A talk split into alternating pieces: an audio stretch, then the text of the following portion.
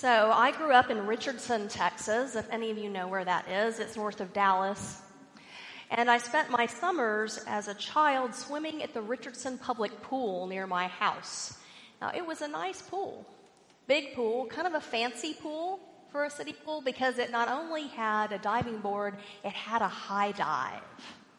Now, I'm not really one for heights. Uh, my family and friends can tell you that, but every summer the same thing happened.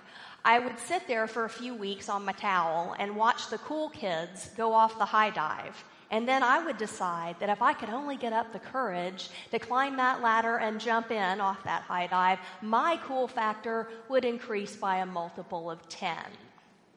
So one day I would get up out of the pool dripping wet and go stand in the line shivering with all the other kids trying to look nonchalant waiting for the high dive, right? no big deal. Just waiting for the high dive over here. Yes, I'm 10, but I got it.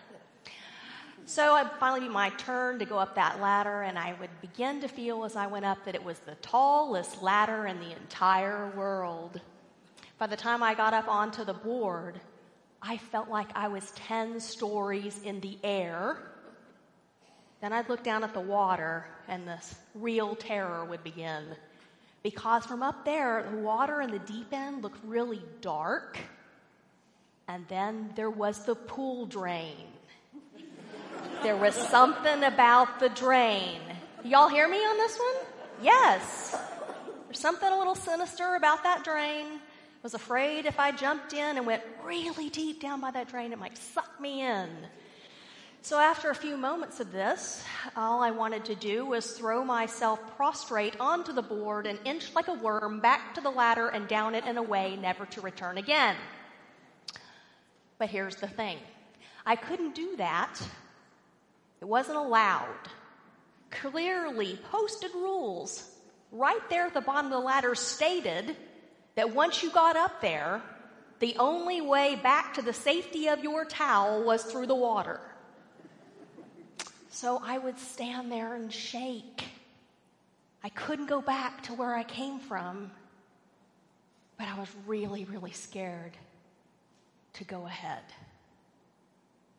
Have you ever been in a place like that in your life where you couldn't go back, but going forward felt really scary too?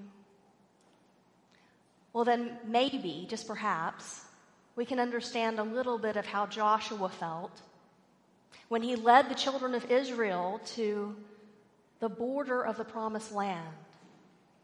They couldn't go back to where they came from. They just spent 40 years wandering in the desert. But before them, between them and the promised land, was the Jordan River. And the Jordan River, the text tells us, was in flood stage. So a river that was normally pretty placid was instead a rushing, dangerous torrent a mess. Imagine how they felt standing there. Scholars tell us that there could have been as many as 40,000 men dressed for battle, plus their families, women and children, and all their worldly goods. They get washed away. And let's not forget either how the Hebrew people understood water. Because it was the source of life, to be sure. But they also viewed water as a source of chaos, as representative of fear, of all those things that are against people in the world. They knew that the monster Leviathan dwelled in the deep. And they had passed down a story, one to another, about the way water washed over the world and took out anyone that wasn't on Noah's Ark. And then just a generation back, they had vivid collective memory about crossing the Red Sea on dry ground and then watching one of the greatest armies in the world, Pharaoh's army, be drowned when the walls of water fell in on them. The water was scary. And then finally, it's important to remember that they did not have the greatest track record when it came to crossing the border into the promised land.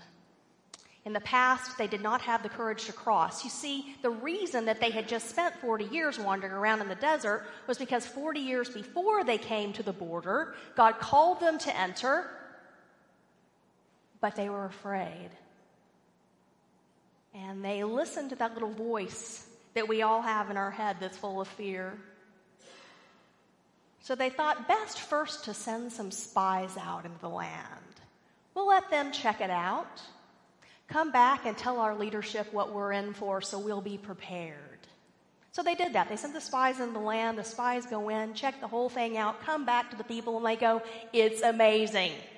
It's an incredible land. It is beautiful. It is fruitful. There are giant grapes.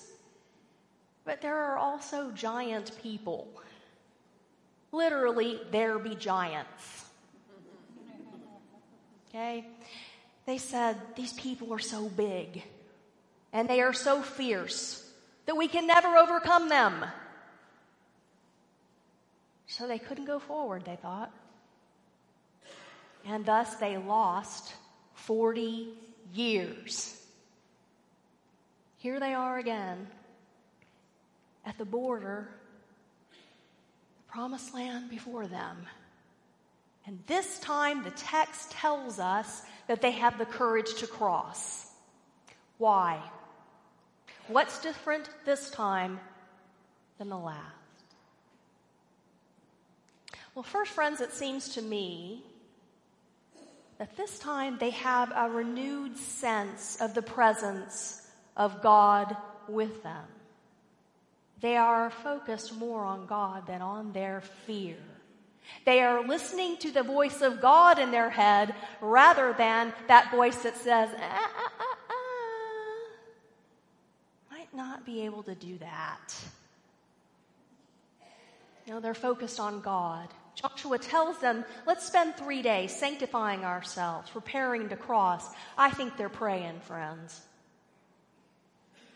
They're attuning themselves to God's presence. And then the text tells us that when it comes time to physically cross, the priests carry the Ark of the Covenant into the water before the people. Remember that the Ark of the Covenant represents for the Hebrew people literally the presence of a living God. So, literally for them, God is walking with them. Ark holds back the water, and they cross on dry ground. They have courage because they are drawing it from the living God who is with them and is with us. As we face the Jordans in our lives, personally and corporately, our God is not one who stands on the porch and waves off and says, Good luck to you. Hope crossing that Jordan works out. Our God is with us, and our God is for us. God cares for the whole world and yet loves each of us as if we were the only person on earth.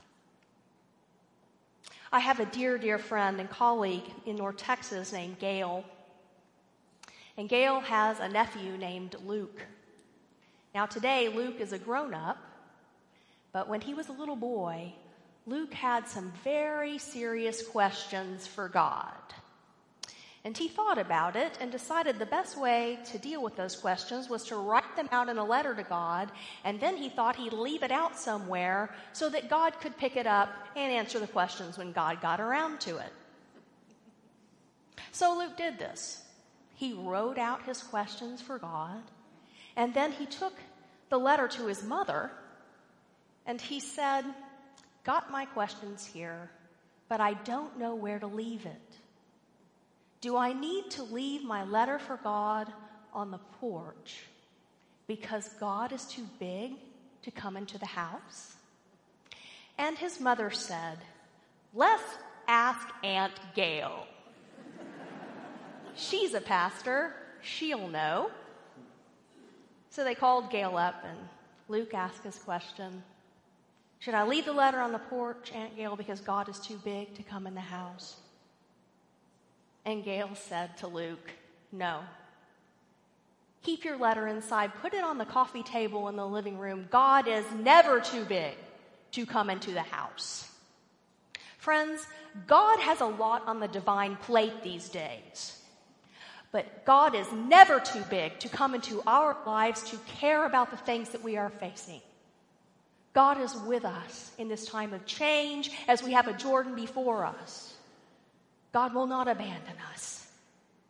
When we need courage to cross to move forward, we can depend on our God because our God loves us that much. Our God is with us. Our God walks with us. Our God is for us. Second, I think that the Israelites can cross this time because they lean on one another in community. You notice in the text that they don't cross alone. It's not every man, woman, and child for him or herself. They cross as a people. Friends, I don't know what it is with us human beings, but it seems that when we are experiencing times of stress, that is often when we decide it's time to become a solo act. Am I right? Mm-hmm. We often turn inward. We forget about the neighbor sitting next to us in the pew. Friends, we need one another. We might wade into the water alone, but we have a lot better odds of making it across if we grasp the steady hand of a friend. This is why God calls us into Christian community because there are times in this life where you just can't make it by yourself. We need one another. We need a hand to hold and a shoulder to lean on. We need a voice of encouragement or even challenge. We need to see God in one another and draw strength from that. One of my very favorite stories is about a grandfather who was babysitting his four year old grandson. He read the little boy a story and then tucked him into bed and then went downstairs to watch TV. And after a while, one of our famous Texas thunderstorms came up. Y'all know how those go. Man, we've had a lot of those. I don't know if that's typical for San Antonio. Since uh, my husband and I have lived here, we've had some serious storms. One night there was a clap of thunder so loud we both jumped out of bed and ran to the window to see what was on fire in our yard. it was serious. So it was a storm like that. Driving rain and wind and lightning and claps of thunder and after an especially big boom, Grandpa hears two little feet hit the floor upstairs. And the little boy comes to the top of the stairs and calls down, Grandpa, I'm afraid. Grandpa gets up and comes to the bottom of the stairs and says, Don't be afraid. Don't be scared. I'm right here. There's nothing to be afraid of. Now go back to bed. So the little boy went back to bed. A few minutes later, here's another big boom. Windows shake in the house. Two feet hit the floor again. He comes to the top of the stairs. Grandpa, I'm still scared. Grandpa comes to the foot of the stairs and says, Now, honey, there's nothing to be afraid of. Don't you know that God loves you and that God is with you? And then there's this silence, and the little boy then says, Grandpa, I know that God loves me. I know that God is with me, but sometimes I just need somebody with skin on. Friends, that's the truth in our lives, isn't it? Sometimes we just need somebody with skin on. And God, who knows us better than anybody and loves us beyond our wildest imagination, understands that about human beings. And that is why God came to us in the flesh in Jesus Christ. Because sometimes we just need somebody with skin on. And that is also why God has given us the gift of one another in Christian community. We know that God loves us all the time, but especially when we're crossing a Jordan in this life, it helps to have a flesh and blood hand that we can hold, and a shoulder to lean on, and a voice of calm, peaceful encouragement, and love. Alamo Heights, I want you to know that my husband and I have known God with skin on in you during a season of our lives that has involved great change and a little bit of fear. You see, back in March, on a Tuesday, I was minding my own business at my church office when my phone rang and it was Bishop Schnase. And after I answered the phone and he greeted me, he said, and I quote this to you exactly Holly, I'm calling to complicate your life. That's what he said. I'm calling to complicate your life. There's a reason that he said that. He said that because he knew that my husband Trip and I were planning to move to Austin and that we had been planning that move for months. See, my, my husband had just taken on a new a role with his employer that required us to make that move, and we felt it was time. We felt God calling us to the next place, and we figured it was Austin, Texas. We felt good about that. We had been traveling to Austin for years. We knew lots of people there. We have dear friends in Austin. Our son, Andy, lives there. We were excited to live in the same town with him. I had met with the district superintendent of the Austin area. I was waiting to be assigned to a church in Austin. And then comes the voice of God through Bishop Schnase. I'm calling to complicate your life. He said, Holly, the cabinet and I keep praying about it and we keep putting your name next to the name of one of the largest churches in our conference that needs a pastor this year it's Alamo Heights United Methodist Church. Do you know that church? And I said, Yes, I do.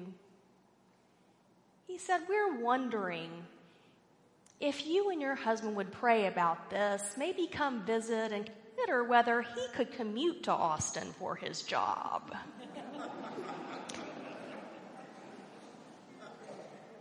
so, we did pray about it and we visited and we prayed some more. I think we prayed so much that we wore knee holes in the carpet next to our bed.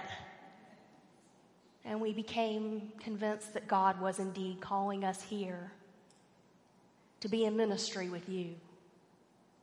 And we felt the Holy Spirit at work in all of that, and we knew that God was, was with us, but it didn't make it any less scary. Because you see, we didn't know a single soul in San Antonio, not one person. And we had never ever thought about living here. Never looked into it, didn't know anything really about the city or, or Alamo Heights. It was all sort of a blank slate. And I'm just going to go ahead and be real with you here. We had only been to San Antonio a couple of times to see the Riverwalk and the Alamo. so, it was a frightening thing. But we were able to cross 410 and enter 78209 because we knew that God was with us and God called us here, but moreover, because of you because you have been God with skin on for us. You have responded with such warmth and kindness and grace. It's meant the world. As soon as my appointment here was announced, I started to hear from some of you. I, I got emails and letters and cards and, and phone calls and to a person, every single man or woman from this congregation who contacted me, all of them said, I'm praying for you and your family. And that meant everything, and it still does. So thank you for that. And there were other good things that happened too. I got a box in the mail one day from the Thursday men's Bible study which contained a Spurs t shirt in my size. they said, and I think I'm quoting this correctly, that I needed it in order to dress appropriately for this town. it fits, and I have worn it to HEB, so there you go.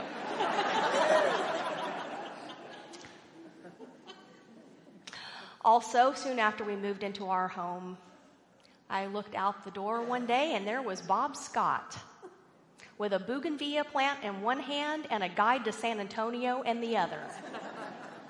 And because of you, I have assembled what might be the greatest list of Mexican food restaurants in the history of the world. You have been amazing. You have been Christ for us. In your love, in the generosity of spirit that you have shown, the grace that you have extended, we have found the courage to be here with you. And I feel blessed beyond measure to be appointed to this great church as your senior pastor. I feel so lucky. I feel so blessed. Alamo Heights, I believe with my whole heart that the promised land is before us. I know we've got a Jordan in between. Pastoral change can be hard. You've been through a lot of change, I know. But God is with us. God is for us. And we have one another in Christian community. We can be God with skin on for one another during this time and in the days to come. And if we will do that, there is nothing that we can't do together.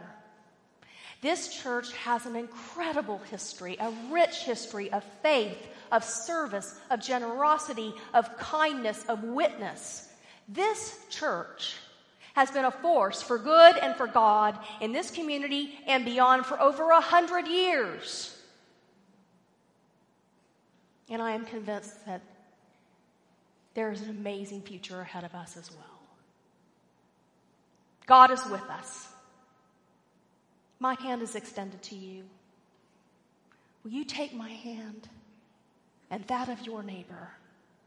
And we will wade in together and we will cross this Jordan, all for the glory of God in Christ Jesus.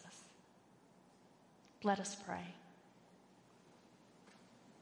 Most loving God, we give you thanks, for you are always with us. You are Alpha and Omega, the beginning and the end. And so in this beginning, we know that you are present. Lord, bless us and abide with us, walk with us every step of the way. Give us the courage we need to cross. And we, we know, Lord, that when we're especially afraid, we can turn and look into the eyes of our neighbor and see you there. Thank you, God. It's in Christ's name that we pray. Amen.